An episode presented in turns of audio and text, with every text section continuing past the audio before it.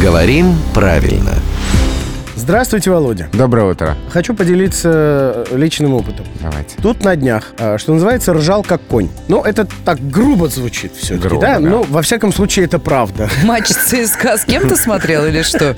А, Нет. Но в каких обстоятельствах это было, умолчу. А и подумал, ну, если ржать как конь, это грубо, то есть же такой, да, красивый эвфемизм. Гомерический хохот. И тут я подумал, а почему хохот-то гомерический? Я бы понял, если бы гомерической была слепота. Ну, как известно, автор Одиссеи, там, Илиады был слеп. Да.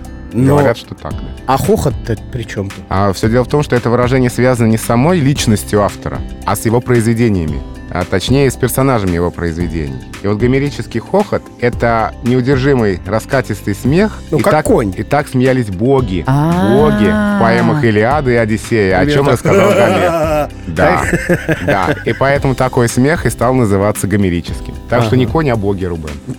Ну, иногда можно запутаться. Как только начинаешь читать Илиаду, уже забываешь, кто здесь кому кем приходится. Смешались кучу кони люди. Да к боге. Это главный редактор «Грамотру» Владимир Пахомов.